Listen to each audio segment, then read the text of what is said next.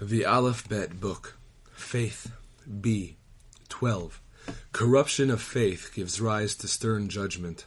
Thoughts of idolatry awaken doubly strict judgments. That is, even the judgments that have already been issued are reviewed to ensure that they were properly issued without leniency. 13. A person suffers childlessness, God forbid, when he causes another to fall from faith. 14. When a woman is heedful of the mitzvah of challah, her sons will be masters of faith. 15. Faith settles the mind. 16. Torah brings to faith, and faith brings to sanctifying the name of God. 17. A person who finds that he cannot sleep should think about his belief in the resurrection of the dead. 18.